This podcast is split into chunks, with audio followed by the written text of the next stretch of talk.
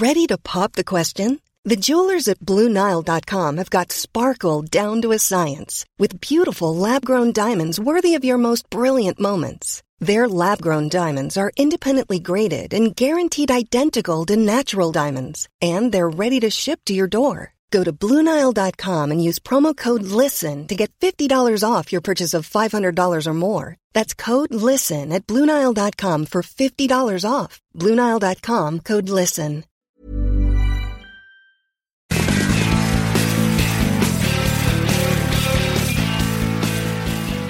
We're coming to you from the Mellow 94.7 studios here in the city of Mandaluyong. It's the Smark Gilas Pilipinas podcast. If you're listening for the first time, my name is Stan. And my name is Ro. Thank you so much for joining us. Well, we talk about wrestling for the thinking Pinoy fan. That's what we do. This is the Smark Gilas Pilipinas podcast coming to you live on a rainy night. Well, not exactly live, but Not too live. You know, you know, we're in the flesh, and we are, you know, in the flesh in a, after a rainy night. I came all the way here from rainy, trafficy Makati City. I love how you're recording habang basang sisiw ka. Yeah, and I'm really soaking wet here, and it's kind of cold in the booth, but I'll, I'll live. Don't worry about me. I'm glad that you're living. I'm glad that you're happy and, and that you're here right now. It- I think the one thing that's keeping you going is the fact that you finally have your Mystico mask right next to you. You're damn right. If you see, if you have Stan as a friend on Facebook or you follow him on Twitter or something, you will see that he has his um, Dragon Rojo mask. That's right. Follow me on Instagram. It's at DJ Stan 947. I've got the photos there. I was I was like a happy kid on Christmas morning when my mask came in, and the first thing I did was naturally try it on. right, and I was excited to have my mask, but I can't yet because the mask came to him. Yeah. So And- had, uh, Ro had to wait a good three days. Now he's a happy kid. He he tried it on. He he took a selfie with his mask on. Probably later on in the show, we're gonna put on our masks for real and, and post for a photo. That'll be our new official avatar on iTunes. Have we mentioned we are on iTunes? We the are on iTunes, by the way, and I hope you download our podcast. You subscribe to it for free, all for free. we're- We're paying for this shit, but you're not. You're this not- is free. Yeah, that's how much we love you. We are giving it to you for free, and you don't have to spend a single dime, a single centavo on our voices. And I hope that's still okay with you. But we thank you anyway. We do thank you for always making us a part of your week, as wrestling is a part of our week every week. And Now, and I have had a good week now that I have my mask. it has been a good week for wrestling, not just for you and me, but for wrestling as a whole. But as always, we got to give it to you straight up. There are things we loved, things we liked, and things we flat out didn't like. Let's get to our spots and botches list, shall we? Yeah, uh, and nothing is perfect. Um, as much as we want everything to go our way, we just cannot have that. And we have our spots, spots and botches for this week. That's Let's right. get We're- on it. We're going to do it in chronological order. As you know, it's been a busy week. We started the week with Money in the Bank, and then we had one hell of a Monday Night Raw. Yeah, and um, our, my only regret is uh, we don't uh, record this any later because we could have, um, you know, um, featured NXT and SmackDown. Oh, nga. But we, you know, we could actually try starting the week from NXT. Maybe Right. that's something we could work on. Maybe next, something. maybe next week. But since we've got um, a busy week in front of us, uh, behind us so far with Money in the Bank and SmackDown, where there is no space for last week's NXT and SmackDown. Definitely, there's there's no space for for that. Uh, So let's get to Money in the Bank and Raw. Starting off with a kickoff. Yeah, Daniel Bryan in the kickoff. It's one of the one of the few times that we've actually had an in-ring promo instead of a dark match, supposedly. And usually the kickoff matches are hidden gems. They would be nice matches, solid matches that, um, for one reason or another, don't make it on the main card, and that would be a shame. But this time, um, Daniel Bryan came out to explain the situation, to address the WWE universe as to how he is faring so far. And I don't know.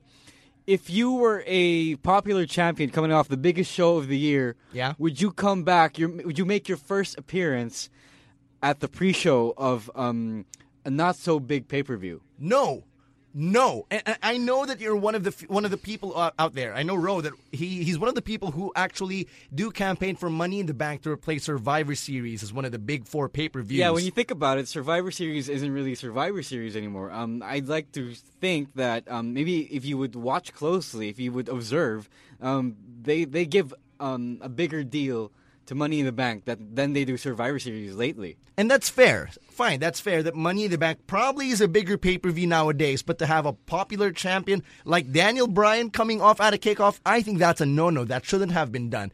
If ever he was going to make an in ring return to at least just cut a promo, they would have they would have had the better sense, or I'd like to think they would have had the better sense to put him on the main card. Yeah, I, I, people want to see this guy. People could, will pay to see Daniel Bryan, and why not? You know, for any other, um, as you do for any other featured superstar, featured talent, why not save him for later in the evening? To, you know, to make sure that the, some of the people who paid uh, for for a ticket for to get into the show would stick around. and it abs- it absolutely made no sense to me. I, I I'm still scratching my head over it. I think it was a bad decision, bad move. We, we don't have to go into full detail on this because you probably know as well as we do that in perfect storytelling sense, it would have just been mo- so much better if if they if they'd put Daniel Bryan on the main card. And I hope that this doesn't give, um, I don't know, I hope it doesn't give any credence to the rumors that um, they've lost faith in Daniel Bryan after getting injured. God, I hope not. After getting injured at the time they need him the most. I know, and, and a lot of people have been talking about this. Let's just keep hoping and keep praying. Bonus points for Bo Dallas, eh, you know, for him appearing and telling Daniel Bryan to Bo leave, because Lord knows we all have to Bo leave and believe in Daniel Bryan getting better. I'm going to leave the Bo Leave stuff to you. Uh, you know how I feel about Bo Dallas. I am a Bo leaver. I really am. Let's move on to our second botch. Wow, two straight botches Yeah, two for straight this botches. week. If we're going through this in chronological order, we'll go through it. Um, two straight botches if we have to. All right, our second botch for the week, Big E's preacher voice. You know what? Um, personally, I don't mind it that much as you do. Some I've I've seen some comments on how what on wondering what Big E is doing with this whole preacher thing because it's kind of weird. It's kind of strange to hear. It's not something. It's not how you know people would talk nowadays. Right. If you remember how Martin Luther King Jr. used to speak, like I'm sure all of us have seen some clips of his "I Have a Dream" yeah, speech right. from even you uh, know- even the, even the first words of that speech. Exactly. You, you think of Ma- Martin Luther King Jr. and then you turn the volume up all the way to 11 and 12, and that's probably Big E right now. well, again, well, what do you think of it? I don't know. For me, it, it comes across as too contrived, too pretentious. He's trying hard to be funny, and I, I don't find it as fun because I follow Big E on Instagram, and you should too. Yeah, I do. So because he I- produces good him, yeah. content on Instagram, and uh, the content he shows, and that's that's normally inconsistent with his character on screen. And I like his Instagram character because essentially that's Big E in real life. And I, I, I just I just wish I guess that Big E in real life came across more on Big E on screen. And the best characters are yourself turned up to 11. That's right, and that's something Stone Cold Steve Austin has said numerous times. But I don't think Big E is being funny when he does the preacher voice. I just think that he's being serious, but in a completely different way. Maybe in a, in a way that John Cena would do when he's not really donning on, wearing the really, really serious voice hat um, in, in, in his major feuds. But um, I don't have a problem with this. I don't have a problem with this at all because it's one way to get yourself to stand out. Right. I mean, I know how Dolph Ziggler has his own way of standing out. You know, Right. when he gives a promo, he starts off really slow, then goes really, really fast, and then he slows down again at the end. And I like that. I love it when he does that. It gets me to listen. But then again, for some reason, I can actually see na totoong tao yung kausap niya. Right. Because that you can imagine Dolph Ziggler actually talking like that without a microphone outside of the ring. Right, Okay. But if Big E were to do that, let's say at a subway station in New York, he would come across as an idiot. But how do you know he doesn't really talk like that? That's the thing, because I don't know Big E in real life, and neither do you. No, what if he does talk like that in real life? That would be funny, though. See, oh, exactly. fine, fine, fine. Exactly. What if he really does? You know, when he's arguing with Kaitlyn. Hey, Kaitlyn, don't you know that my boobs are bigger than yours? you will not be able to beat me in my cup size. But anyway, no. But seriously, seriously, if you were Big E, what would what would you rather have people say about you? Would you rather have them say now, "Oh, I'm he's he's really boring. I, I don't know um, what to feel about him because he, he's kind of quiet and he doesn't really stand out," or or would you rather have them say that, "What the hell is this guy doing? It's not working, and it's really strange." Fine, I guess we're gonna go with the with the classic adage that any publicity is good publicity. Right. I, I, it's it's a it's a start. For me, it's a start. It's baby steps. Maybe um, it's a way to you know make maybe it's a way for Big E to be more funny in the future, or maybe maybe he's finding his voice as a serious superstar. All right, okay. I think that's cool. We'll agree to disagree for now. Um, let's. I'm, I'm going to mark it as a potential botch on my list, Right. or on my personal list. But Okay. I'm, I'm going to be open because I'm all for Big E standing out because of a character. And if this is his way of finding a voice, then by all means, let's have Big E come out with his own unique character. Let's get to our next uh, our next spot this time on our spots and botches list. Since we're doing it chronologically, both Money in the Bank ladder matches. Those are spots for the week. Not the best Money in the Bank matches in history, but they delivered. They did. They did. They had me at the end, at the edge of my seat. But if I had to pick one over the other, I'd probably pick the contract match. No, I would pick the main event match. Okay. Um, why the why the main event match? I'll probably I'll explain my pick in a bit. All right, for Money in the Bank matches, I've found that eight is a magic number. If you would recall WrestleMania 26, the Money in the Bank match where Jack Swagger won, um, there were 10 people in the match. That was a clusterfuck. It was, it really was. Um, too many people trying to get their spots in, and th- that leaves other people resting outside the ring. And then, um, on the other end of the spectrum, you've got um, the lowest, which would be six men. From the original match in Right, WrestleMania right. 21. And in the contract match of this of last Sunday's pay per view. That's right. There were six competitors as well. What's wrong with having six guys in? I've I've, I've always thought that six was the magic number. Well, if you would notice, um, there were, there was too much of a lull in between um, the action going on, especially when it came through the ladder and gr- going up the ladder and grabbing the briefcase. Okay. So, eight is a magic number because there is a quite a nice balance of lulls and action. Um, there's enough people to go around, um, enough people to take turns um, getting their shine in, getting their spots in, and it doesn't really. Um, it's not too slow and it's not too fast. All right. Okay. So it's more it's more because of the number than because of what went down in the match. and and because of the, and because in general the the action was also good. Cesaro, Sheamus, Kane, Cena, Orton, they they know how to put together a good match. Um, I think the spots were crazier. Did you do you remember the the one that where the ladders formed an A and they were Yes. and she, Cesaro and Sheamus I think were fighting for balance. That was crazy. I, that that was a spot that stuck with me. Yeah. and and I think you have issues with the finish. I have issues with the finish. I have a lot of issues with the finish, mostly because I felt that John Cena went into Super Cena mode again. And uh, if, if you haven't seen the pay per view yet, spoiler alert: Cena won. Yeah, lol. right. And I'm sure and- you already know that. Right, and uh, it, w- it was supposed to be Randy Orton and Kane, with Kane holding the ladder for Randy Orton as Orton went up to get the the championships. And then for some reason, John Cena just go- comes back to life, and he gives both Randy Orton and Kane an AA of their own, and then he climbs up so effortlessly, mind you, to unhook the WWE World Heavyweight Championships. I thought that I thought he could have at least seemed hurt, or I thought he could have at least faced more opposition. But I don't know. Um, I, I'm not the bookers. I'm not creative. I'm just voicing out how it, storytelling wise there could have been more. Right. Okay. Yeah. Okay. Um. But I don't think he no sold anything. He was out for like five minutes um, after taking a finisher, I think, Yeah. and it wasn't so bad. Okay. He he had you got to rest for five minutes, so you might be as better refreshed than the guys who were on the ladder. But he could have yeah, at least yeah, shown yeah, some damage. Yeah, I understand. I understand. Maybe he could have um took you know a, a, a few more seconds going up, um, being more slow. You know, yeah, you're right. Acting hurt, but I ov- overall I don't see a problem with it. I think I had more of a problem, um, you know, kayfabe wise when Kane broke Ambrose ascent up and you know and opened it up for Seth Rollins to win. Why is that? I wanted Dean Ambrose to win, even though I predicted Seth to win. I predicted I predicted Seth to win. I also wanted Dean to win. But here's the thing: like kayfabe wise, I suspended my disbelief.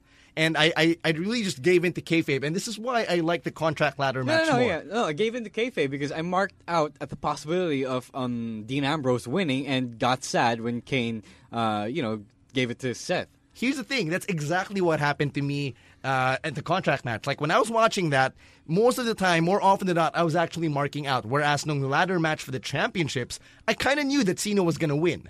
And it was pretty much a foregone conclusion for most of us who observe wrestling like a sport that Cena was going to win. Okay. So, uh, in, in terms of unpredictability, siguro mas mataas yung unpredictability factor of the contract ladder match. That's where I'm coming from. Okay, yeah, And that's sure. why yeah, I enjoyed it Yeah, more. you're right. I didn't know who was going to win the contract match, even though um, it should have been plain and obvious that um, Seth was gonna was gonna be a favorite to win it. Right, right. And uh, and you know how big of an edgehead uh, an edgehead I am too. So Right. bonus points for the edge references. Yeah, yeah, right. For the for the chair shots. The chair shots as one guy was ascending, and then you know having him come down and having the guy using the chair go up the ladder and claim the briefcase. That always gets a thumbs up for me. Okay, let's agree to disagree. That right, we're good. You like you like the contract match. I like the world title match. Okay, that's fair. But at least we're on the same page when it comes to the fact that John Cena winning was uh, was was the obvious and the safe choice. Was best for business. It was best for business. Some people would disagree, but here on uh, on the Smark Gilas Pilipinas podcast, we think it's best for business. Do honestly, know, yeah. though. Honest, honestly, there was no other way to see. it. I mean, there was Orton, sure, Yeah. for sure, for sure. Uh-huh. Well, but it, you know, it's either Orton or Cena to lose, as we said in the previous episode. Right. And if you think otherwise, do let us know. Tweet us at Stan947. At Roiswar. We are on Twitter. Now let's get to our next botch. And this is pretty recent news as well, and Right. news that came Okay. out after Raw. Mm-hmm. Emma got Emma got arrested right before Raw.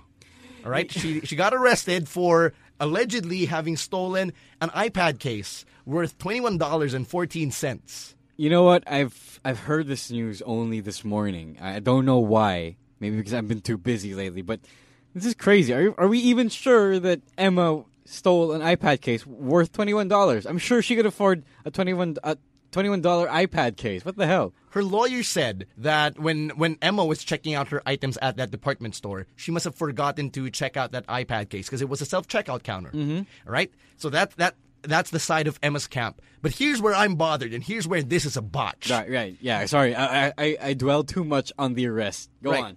WWE released Emma. They right, fired yeah. her. They fired her like within 24 hours of finding out about the arrest. And given the fact that many other wrestlers have been arrested in the past for for many dubious reasons, some of them much much worse than stealing an iPad case worth 21 freaking dollars. Yeah, like you know, a certain real American driving under the influence of weed. right? right? And and and still these guys are employed by the company. How about when Rob Van Dam and Sabu were pulled over for the same thing, for weed? All Hey. RVD got Hey. what? What? He got released. RVD was stripped of the championships. Uh, that's a big deal. but he I'm sure that was a fired. big deal. But he wasn't fired. But he left anyway. He wasn't fired. That's the bottom line, my friend. He wasn't fired. All right, all right. I'm just messing with you. And then hours after Emma got fired, and I'm ranting because I'm pissed off because the logic really escapes me. Oh yeah, sure, sure. they rehired her. And I'm all for hiring Emma back because I think she's good for the Divas division. And I think having her in the WWE is best for business. But to fire someone and then to rehire them, parang ano ba talaga? What is your stance? I'm glad they righted the wrong, but the mere fact that they even committed that wrong in the first place really, really uh, is illogical on, on, on my end. But I'm glad that they knew their mistake because, um, as you said, as you've been saying, um, it's really it really sends a bad message on on not just um not just the rosters, but um but the WWE as a whole, Yeah. right? It does. It does. I mean, fine. I get it. You're trying to sh- you're trying to send a message that your superstars should be role models for children, that they shouldn't be committing crimes, but they could have at least gotten into the further details of the story first before they took action. Right. So that means Adam Silver has to fire the next racist owner, Damn. as in no questions asked. No questions asked. Yeah. Fire him. Strip him of his team. Yeah. But yeah, that that is our third botch for this week. Shall we get to our next item on the list? Let's do it. All right. This next one is a spot because they'd been building this one up for pretty much ever since uh, uh, since Raw began. They build the return of a former WWE champion, a multimedia platform cross-branded entertainment superstar. I memorized it, bro. they were building the return of this person. And we got many returns at, at Raw, in case you haven't seen Raw yet. Mm-hmm. We had the return of a former world champion in the Great Khali. We had the return of a former WWE champion and a multimedia, and I'm saying this with air quotes, cross-branded entertainment superstar Wait, in. he's really proud of the fact that he memorized this. I am. Wow. I am. I am.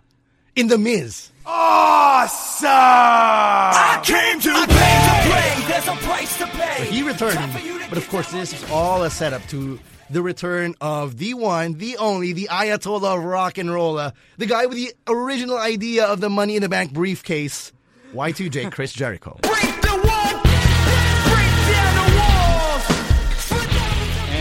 Wow, it's crazy. Nobody was expecting this return. Nobody was expecting the return. I mean, at all. not. e- I mean, maybe, maybe not even um, when they said at Raw at the beginning of Raw Yeah. that, that a champion was coming back. Maybe, maybe some of them didn't all believe it. right because when you say that, a lot of people actually fit the bill. Mick Foley fits un- under that Yeah, bill. exactly. I would, you know, I would take a Mick Foley return any day. The Rock fits under that bill. Yeah, I'm sure he would have been. He would have, um, you know, come back with two great cheers. Logic aside, Batista would have fit the bill. I don't know. I don't know. So soon? Kaya nga, logic aside, Batista would have fit the bill. Maybe. If To be I- very if- fair. If we stretched it, okay, maybe. But we all know that, you know, from, from the minute I heard that phrase, I knew Chris Jericho was coming back. Were you were you swerved? No, I wasn't. Well, I was no, fine. but- no, you weren't swerved by the Miz coming out first. Oh yeah, I was. I was. I was like, "What the fuck?"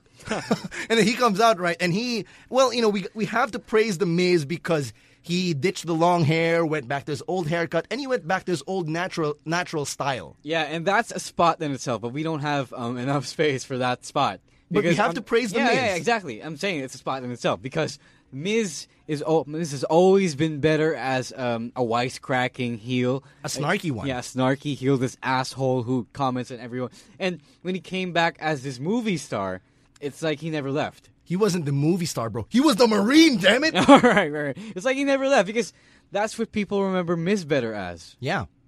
right? And I hope that um, with this kind of rejuvenation, I hope that he improves again, um, gets back from his regression, and maybe um, starts to put out um, quality in ring in ring work.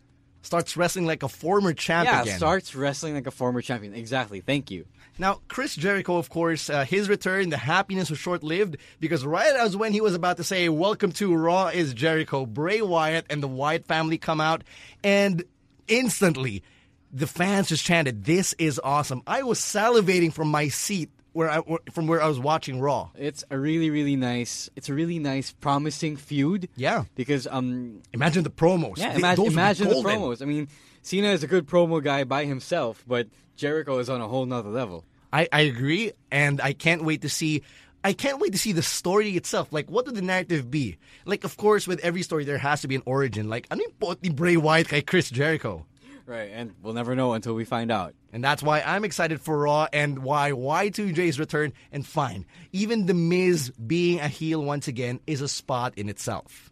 Next item on the list, and this is going to be a long one. We're going to go into detail on this one. Maybe Poor yeah, we'll go into detail um on it after we finish the entire spots and botches list. Right, right, right. Because uh, we're we're talking about this next item on the on the list. It's a huge botch, Yeah, it's huge botch, which is why it deserves its own topic. right? And it's poor storytelling, and we have some examples. Uh, well, poor storytelling has been a thing for WWE for quite a long time now. Right, and But it's never too late. It's never too early as well to keep talking about it. Right, and uh, Ro and I, we mentioned this on the previous episode. By nature, we're storytellers. Right. So we're extra critical about how stories come across us because, for one thing, we like to think we've got brains. Yeah, and we're writers. We're writers We're by writers. we're writers by trade. So syempre, if a story comes off as nonsensical or illogical to us, we're gonna rip it because we felt or we feel that these insult our intelligence. Of course, of course. And we don't like uh, if there's nothing if there's something we hate the most, it's getting our intelligences insulted. I was looking forward to the Layla versus Summer Rae match at Money in the Bank. Mm. And that's because I like Summer Rae and I kind of like this little love triangle that they built Mm. because we've been talking about it for a good two weeks on the podcast.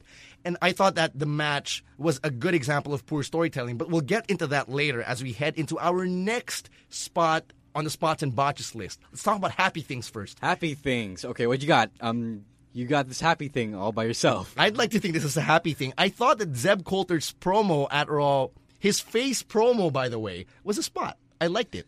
Really? Um yeah, he talked about the freedom of speech. Yes, he did. And in a logical manner as well. That's right. He talked about it in such a way that he he just stated everything correctly without opening the room for other people to misinterpret it. Mm-hmm. And that's what I found really intelligent because we know that Zeb Colter is a master of words. He's got a gift of gab, and he has a good way of making you either eat off the palm of his hand as a good guy or as a bad guy. And that's something that, you know, it's kind of lost on on the newer generation. And maybe you find it in, you know, um, one in a million guys, one of the few guys like Bray Wyatt, Dean Ambrose, CM Punk. you know, and it, we have to appreciate the art of cutting a promo like this um, from a guy like Zeb. That's right. And Zeb is one of those living legends, so to speak. Like he comes from a different time, and he was able to bring that to the ring, and you know against Rusev and against Lana, who everybody unanimously despises. Well, I don't think anyone, or I don't think everyone despises Lana. Ah, oh, good point. Good catch. but because of their characters, their characters are, are pretty much hated because they're the bad guys, right? Zeb Colter comes in, tries to defend Old Glory, tries to defend USA, and he successfully turns himself and the real American Jack Swagger face. For how long, nobody really knows. Nobody really knows, but I, I think it's a good thing in the sense that it's fresh because we haven't seen Zeb and Jack Swagger as faces throughout their entire runs in the WWE. Right. And, well, I hope that it doesn't become too much of a welcome thing. I know, and that's why we're going to get back into poor, poor storytelling because, in essence, when you cheer for Jack Swagger and when you cheer for Zeb Colter, what does that say? It says that you're xenophobic as well because the real nature of the Zeb Colter character, the real nature of the Jack Swagger character, is that they're parodies of the Tea Party movement. No matter what they might be saying right now, and no matter who they're saying it to, right? Right. In its heart, um, you've got, um, you've got Zeb and Swagger saying all these things about foreigners, about immigrants. They have a deportation list for crying out yeah, loud. Yeah, and not was like, what a month ago. Yeah, two months ago. And on, on the list are names of Adam Rose, Sheamus, Paige, Rusev, and Lana, all the foreign WWE superstars. So, as a as an American fan, let's say you're one of the American masses, and you're tuned in, and you actively boo Rusev and Lana, but you cheer Swagger and Zeb you're, you're, you're pretty much saying that you're a xenophobe yourself. Right, exactly. And I hope you don't want to be called a xenophobe by anyone else, by society. Because it's not a, it's not a good thing. It's not cool to be a xenophobe. It is out of vogue. It, it, it's it's a characteristic that should be that of a villain, of a bad guy. Right. And as I've been telling people, this is 2014. You can't be having um, guys like that anymore. Right, but the fact that these guys have suddenly become a good guy just because they said the right things, quote unquote, at the right time. At the right time, bigla naging good guy na sila. Parang it, it sounded so rushed. It sounded so so sudden. Right. And it reminds me of another turn that happened at Raw, which is the Paige turn. Right. Exactly. Uh, yeah. Okay. Um, you you tell them about the Paige turn for those who haven't seen it yet. For those who haven't seen it yet, Paige came out. She was going to cut a promo as a Divas champion, and in the middle of her speech, out comes the returning AJ Lee, who.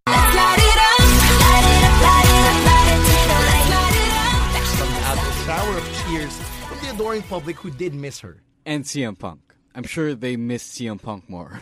no, no, yes. no. From the way they've been chatting, um, all throughout that segment, you would know that they miss CM Punk more. And maybe they thought that since AJ's back, maybe someday or, you know, in the near future, we can get Punk back. But right now, because AJ and CM Punk are married, probably AJ's probably the next best thing. Right well, now. Yeah, well, I guess she's not pregnant. Good for you. Good for us. Right. Good for us. But I'm sure she he's still sticking it to her. Damn it. so anyway, AJ comes out and she she turns into a good guy again by admitting she was wrong, admitting that she was being uh you know b- being a total jerk by having having rubbed it in everybody's faces how she was a Divas champion and how she was better than everybody.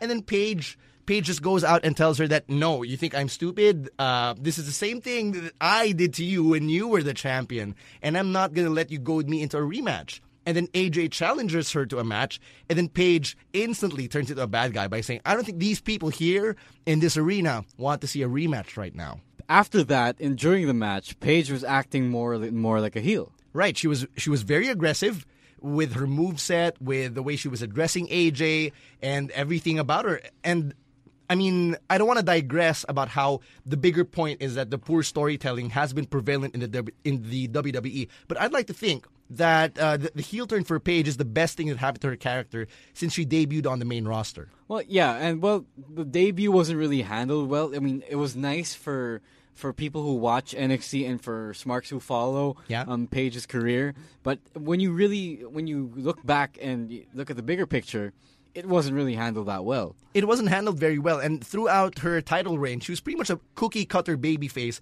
for no, no, reason. Character. Yeah, for no character, for no reason, nothing, nothing really there to anchor her. And now we get we get a Paige who suddenly has a character, has a chip on her shoulder, and I'd like to think that you know while there are opinions that the the Paige turn, the Paige heel turn was was sudden, I'd like to think it was it was a long time coming in the sense that she was getting disrespected by pretty much every diva in the locker room. She was getting hate from Aksana before she got released, getting hate from Alicia Fox, getting hate from Cameron, and probably even Naomi. I'd like to think that when you get disrespected to that level, you'd get pissed off at your coworkers and you're gonna want to snap on them at some point. I think it was just too sudden. Um, I think the fruit wasn't ripe yet, if you will. I think that there could have been, you know, more in that in that people calling her a fluke thing. Yeah.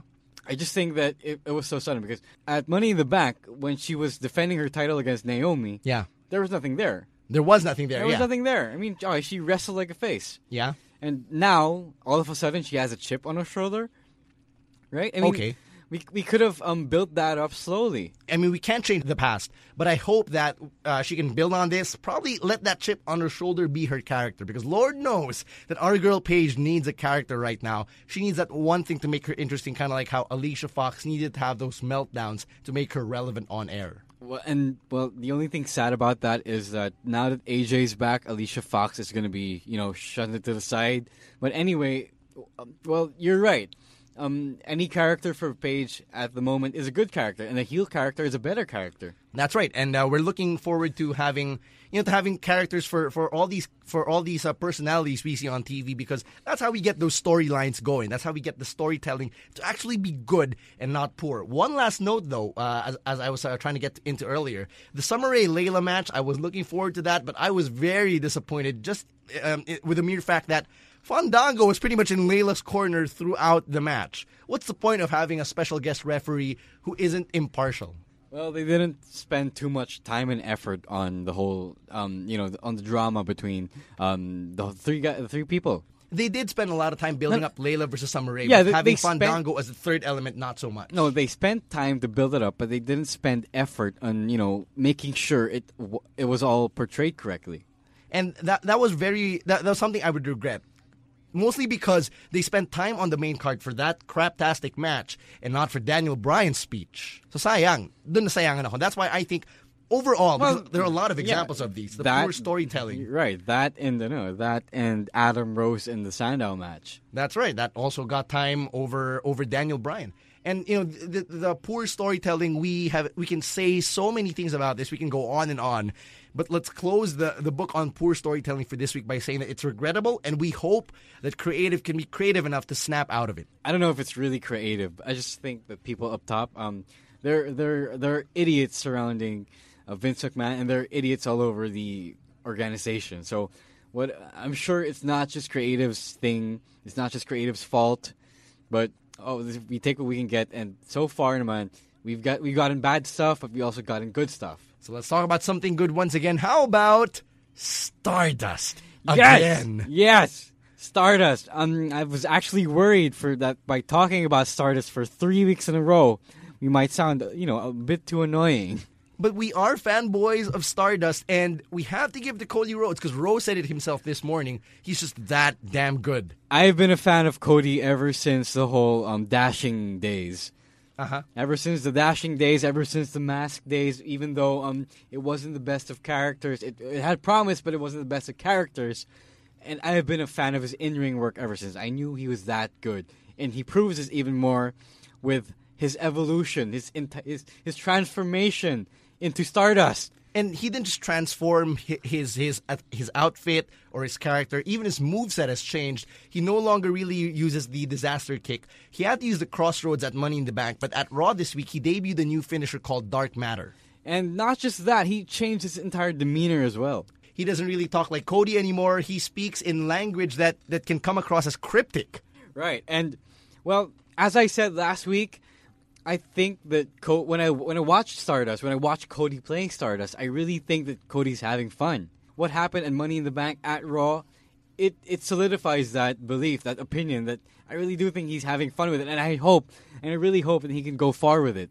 And we also hope that uh, for as far as they take it, the Brotherhood as a team stays together. Goldust and Stardust, they stay together at least long enough for them to have their WrestleMania match. This is what I'm hoping. for. oh my god! Uh, now at this at this point, I don't want them to have a WrestleMania match yet. I want them to live long as a tag team because not only does a tag team division in the WWE need it right now, it really does have the strappings, the makings of a legendary tag team, and I want to see him become that first. If if there's no space for Cody or Goldust to succeed as a single superstar, then I want to see them be a legendary tag team. It's funny that we have this opinion right now because I remember just a few months back when the signs of dissension and the seeds of dissent were first sowed into the Brotherhood. We were saying that they were the most dispensable tag team out there. Hindi naman dispensable, but um, the breakup would be a good story. Right, That's- and that the breakup would be something we'd welcome. Yeah, but then there were too many breakups that happened in the past couple of months, and and and Stardust happened. Did you ever see Stardust coming? I didn't see Stardust coming. Me neither. And now that we've got Stardust, we don't want to let, let him go. No, we don't want to let him go. I don't wanna let him go. The tag team division does need a great team like the Rhodes brothers right now. Right, and I think Cody is talented enough, not just as a, a worker, but also um, uh, an actor. Yeah. Right. I think he's talented enough to you know, to carry the Stardust character into into greater heights. I hope that they continue giving Goldust and Stardust the ball, and I hope that they run all the way to the moon with this. That that that's the hope for uh, for Stardust. To the stars. To the stars. Thank you.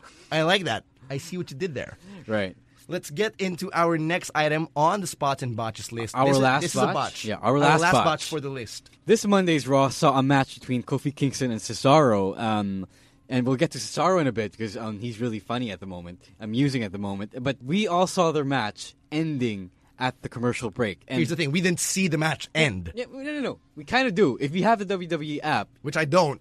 and well, okay, for those who do, for those who do have it, they would have seen it. But those are the only people who have seen it.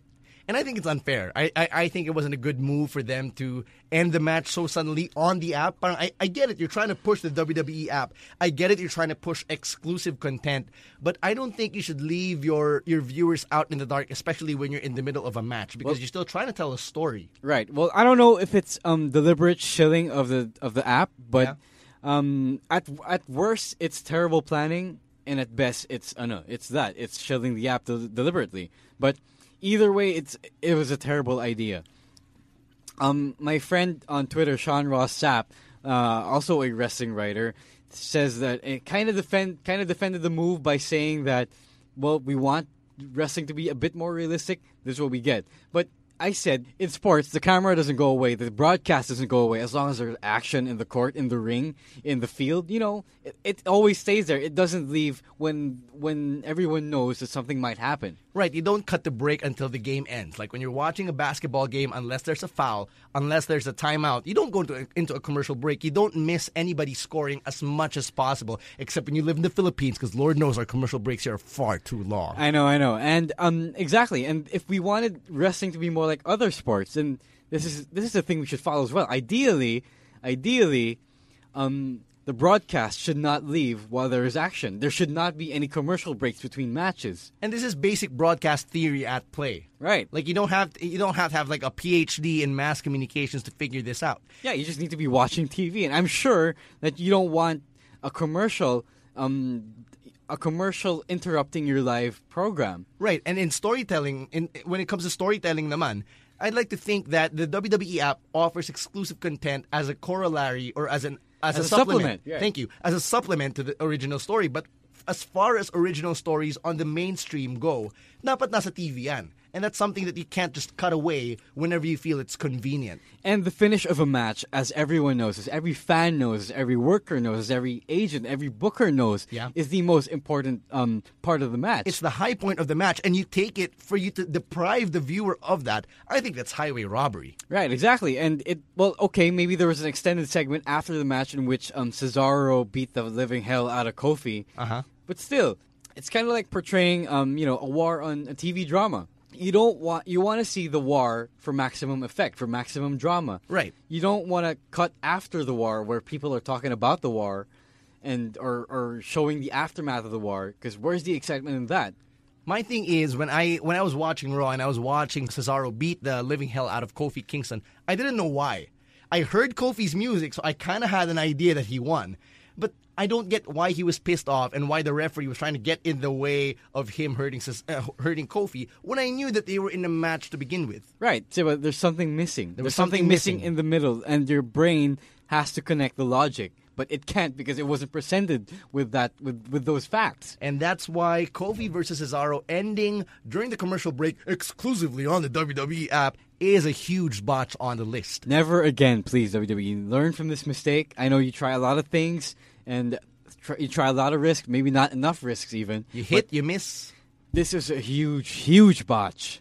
It was Huge botch. It should never because if it were if it were a spot, if people were okay with it, and they shouldn't be, then it would have to be a precedent. It would have um, it would allow the WWE to keep doing things like that, and it should not be that way. It, it shouldn't be So- that way at all. Very, very huge botch. But since we're talking about Cesaro and we got to close off this list of spots and botches, let's end it on a good note. Let's talk about our boy Cesaro rocking that eye patch. That eye patch. You know what? I when when I first heard the news that um he suffered an in, uh, you know a slight injury to A his detached eye. retina? yeah. No, no, it wasn't a detached retina. It was Oh, um, okay. a scratched eye. Okay. It was a scratched eye, right? What I wanted to happen was that Cesaro come out with an eye patch. And we're getting it. Yeah, we're getting it. If And- you follow the WWE on Instagram, there is a graphic there where the six participants in the six man tag team match at main event this week, they were all shown, and Cesaro is rocking that eye patch. Right, and I before I went to the station, uh, I retweeted this um, meme of Cesaro um, being superimposed on a Street Fighter screen And he fit in so well. because he looks like Sagat. He does, he does. Right, and now I'm trying to make the this hashtag trend. It's called Sagat Zaro. I do not know if that will work. I don't know, but no, but some We're of my not going to go that far. no, some of my friends like it. And I like it. It's, it's Sagat Zaro is better than Sagatro. That doesn't even that, that's harder to say. I like the eye patch. Let's leave. I like the no, I like the eye patch, I and I really think patch. it's funny that he looks like Sagat. He looks badass in that eye patch. Yeah, I mean, I wouldn't be surprised if he if, if he keeps rocking that eye patch even without the injury. I don't Just know. I, well, I don't know. I don't know about rocking the eye patch past the injury, but it does look badass for now. I I'm- And there's a reason for that. Right. And this is something you brought up. I'm not sure if you remember this right now. I don't. Because Cesaro can prove to everyone how he's that damn good. He can beat you with one eye, son. Him wrestling with that eye patch, it just it just cements his superiority as an as an athlete and as, a, su- wrestler. as a super athlete. right. He is the super athlete. Right, right, right. All right, so that closes our list of spots and botches. Um, before we move on to our pick of the week, let's talk about Money in the Bank as a whole for a short while. Sure. Sure. Um. Okay. Right. So, quick review. What did you think of the pay per view? Pay per view was okay. It wasn't the best Money in the Bank I've seen. Like I guess if you had to ask me, my favorite Money in the Bank will always be 2011. That was the that was the flagship Money in the Bank. Of course, and I I would point to the pipe bomb, to the pipe bomb promo, to the big Money in the Bank um, World Championship match. to the question mark surrounding uh, CM Punk's contract. Yeah, I would point to that as my biggest argument for making Money in the Bank one of the big paper, big four pay per views in place of Survivor Series. But I thought that that pay per view for this year was actually pretty good as a whole. It wasn't a letdown. If I had to give it like a five star rating, I'd probably give it a three. Right. Okay. Um, I kind of agree. It wasn't a letdown, but there were too many spots, uh, too many places in the card where it, I just kind of wanted things to move along. Yeah. Um, fortunately, the opener was good. Um, we got uh, some good matches other than the Money in the Bank match. We've got a good ma- we got a good match in Stardust and Goldust versus Ryback. And I'd like to say that we got a good match out of Rusev and Big E. That's right, we did. And for a while there, I had to suspend my disbelief once again. And I was actually rooting for Big E. And I was caught at the edge of my seat when Big E would have a couple of, uh, couple of two, uh, would have a couple of close pinfalls. Right, and you know this. Um, in the past, in the previous episode, I wanted Big E and Rusev to have a competitive match. And to look like they were equals. And right, we got that. and we finally got that. Finally, we have a Rusev match in which Rusev did not just squash his opponent. And yet, when he put on that accolade, there was something markedly different from when he put on that accolade. Compare that to his previous accolades. Right, right. Well, it kind of sounds weird. Okay, but yeah, you're right. Um, this accolade um, that he slapped on last Sunday seemed to be a thousand times better than any camel clutch I've seen um, recently. Not from Jinder Mahal, you know, guys like that. From I don't know, maybe even Muhammad Hassan. And that's a good thing. That's a good thing because we know that Rusev is improving. And at the same time, Big E is also pulling his weight in that match. Uh, he, well, he should. He just he just doesn't get time to pull his weight because uh, he's been relegated to jobbing to to getting fed to Rusev. Right, right. And uh, now, now that we mentioned the things that we did like about uh, the Money in the Bank pay per view, how about we go into the pick of the week? My pick of the week has to be the AJ return. I'm gonna be I'm gonna be very very personal here because I do I am a huge fan of AJ and I'm a sucker for double turns. We did mention earlier that the double turn was very poor in terms of storytelling. Yeah, it wasn't the greatest double turn in history, but okay, it's not a the double greatest turn. double turns, but I'm a sucker for double turns. Anytime it happens, I mark out and I, I have to take off my thinking cap for a while and say say to myself, I just wait. witnessed a double turn. Holy crap! You have a thinking cap? I have a thinking cap. How come you don't use it a lot? I wear lots of caps. I wear lots of hats. I know you're a sucker. I, I wear a lot of hats. I know you're a sucker. I wear a But lot of hats in right, this world. Anyway, go on. Um, So the AJ turn, return, yeah. the AJ return, I think was uh, uh, was a good thing because we have been missing AJ, and I think storytelling wise, if we have to go back to that, we'd been missing. Uh, the closure that AJ needed on that story when she lost to Paige in Paige's first ever match on the main roster.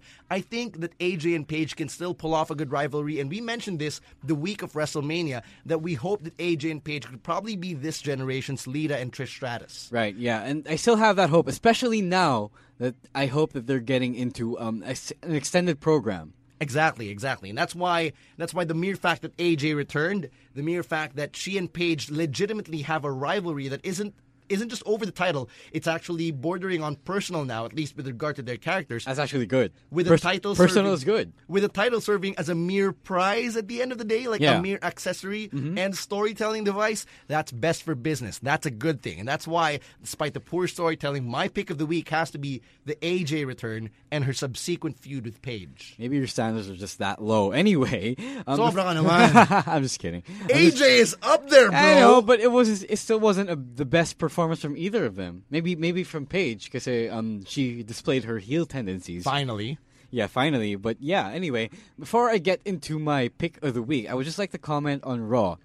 Uh, as on Raw, on the goings on in general, it seems to be more like um, a reset button after um, after the uncertainty of uh, the Daniel Bryan situation for the, for the past couple of months. Yeah. Um, you know, things like that. It seems to be a big reset button with all the returns, with The Miz coming back, Jericho coming back, AJ coming back. It kind of feels like the Raw after WrestleMania. Yeah, it kind of does in a way, and it's it's it's nice, and I hope that the momentum that they get from Raw, and and from Money in the Bank as well, it carries over to the next few weeks into Battleground, into SummerSlam, and and beyond.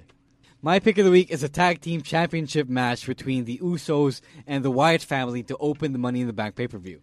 Right. It was a great match. I, I'm going to have to give it to you. That was a solid match. Yeah, Like, it was I- a solid pick for an opener. I thought that the show was going to open with the Money in the Bank contract match, but it did not, and I was and I was happy with it. I was pleasantly surprised. I think that the Usos really put up a good fight. I think the Wyatt family, they are the real deal as well. And I guess in terms of suspending your disbelief, and I keep saying that because in this day and age, it gets harder and harder for members of the IWC to actually do that, you know, without without whining Yeah, and complaining all the time. They got me to suspend my disbelief. They also kept me kept me awake throughout the entire match just so I could see every little thing that happened. Right, and I wanted the Wyatt family to win. I really did because I wanted um, the Wyatt family and the Usos to trade the title belts for the next um, maybe the next few months. But it still looks like they're still going to have that rivalry. Yeah. It's not going to end just yet. I successfully called it, by the way, that the Usos would Right, retain. right. That you did. That you did. And um, yeah, you're right. Um, they didn't lose weakly. They, they lost strongly. It was a good match. Everyone pulled their weight. Even Eric Rowan, which would be the weak link, and the Usos with this performance um, cemented their legacy, uh, or further cemented their legacy as one of the best tag teams the the company's ever seen. They are legit. And for anybody and everybody who thinks that the Usos are a flash in the pan, And I hope you don't because they're that damn good. because they've been together since day one. Obviously, obviously they have. That was the point. That, that, that thing on their waistband that says day one. Right. That's why they're the best natural tag team in in wrestling today. Yeah, and- I told you that they might be the best face tag team um, today, um, in a while, in a recent while, even, Even better, than the Brotherhood. Yeah, even better than the Rhodes brothers. Wow, okay. Uh, kasi they've been together since day one. Oh, okay. It, Right. Kung yun yung batayan No, no, natin, no, diba? no, no, no, not just no, not just that. Um, Because if we were judging the Brotherhood and the Usos, I would judge it from like which tag team did you feel more sympathy for or no, more no, sympathy it was towards? it- it's a factor. It's a factor that they've been together since day one, but they have more chemistry, and they, you know, they they know their identity more than the Rhodes brothers do. I mean, the Rhodes brothers are good. Um, Yeah. they're equally good on their own, but Uh-huh. Um, I'd like to think, I like I'd like to think of them as a team of two good guys, but the the Usos are a pure a purely good team, a good pure team, As in, regardless a of their good alignment, unit, a good unit. regardless of their alignment, their motivations, they will be a good team. Whereas it, Yeah. Goldust and Right. Cody Rhodes or Goldust and Stardust, if something, if if one link was missing, you could tell that that team would fall apart. Yeah, maybe, maybe. Okay, Basta, basta, I just think that the Brotherhood are are a team of two good workers, two good wrestlers, but the Usos are a good unit. Because when you said the be- the best babyface team, I was thinking about it storyline wise, like inside inside the world of kayfabe. And if you're gonna judge them by that, you have to pick the tag team that really got everybody sympathetic towards them and really fighting for their cause. And if we're talking about that, No, but it's nobody. probably the brother. Right? Okay, sure, but nobody um fires up a crowd like the Usos nowadays. Nowadays, yeah, yeah, that's right. That that is I, right. I, I'm saying now. I Uh-huh. said now, the best face team now. Okay. okay. Nobody and nobody fires up a crowd like the Usos nowadays. And isn't that what a face is supposed to do? That is what a face is supposed to do, and they do it very, very well. Yeah, and so that's my pick of the week, the tag title match from Money in the Bank. If you haven't seen it, go watch it because it's a really, really great tag team match. This is what tag team wrestling everywhere, not just in the WWE, should be about. And with uh, teams like the Wyatt family, the Usos, maybe RybAxel, and Goldust and Stardust, um, maybe we can rebuild the tag team division again to what it was in the late uh, late last year.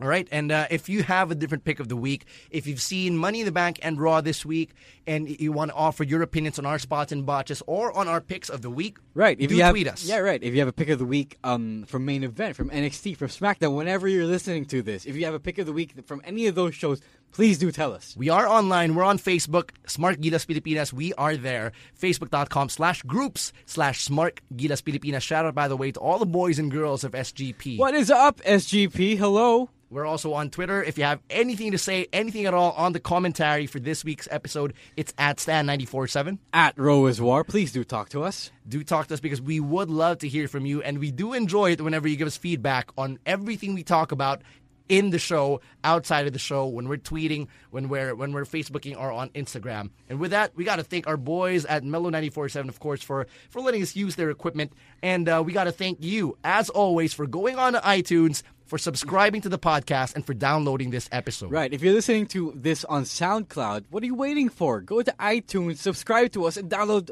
our podcast for free. It's the Smark Gilas Pilipinas podcast. We got to thank you, and we're gonna we're gonna be fixing this up in just a bit. Hopefully, when you listen, it's a much better product than it is right now. And hopefully, when you listen, I will have posted my picture of me in the mask. That's right, because Ro is excited about that mask. I beat him. It is a really, really good mask. I beat him to it like a couple days, but yeah. Uh, My mask is better than his mask. flash, flash. You're gonna go for a mask. You go for flashiness. This is flashy. Look, style. It's gold and shit. We're going to be arguing about this when we turn the mics off. So we're going to sign it off right now. Thank you so much. We'll catch you again next week. Peace.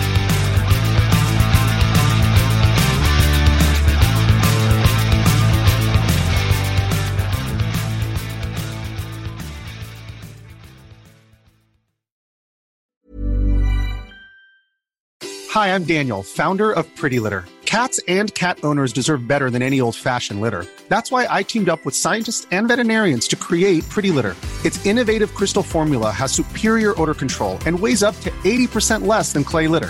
Pretty Litter even monitors health by changing colors to help detect early signs of potential illness. It's the world's smartest kitty litter.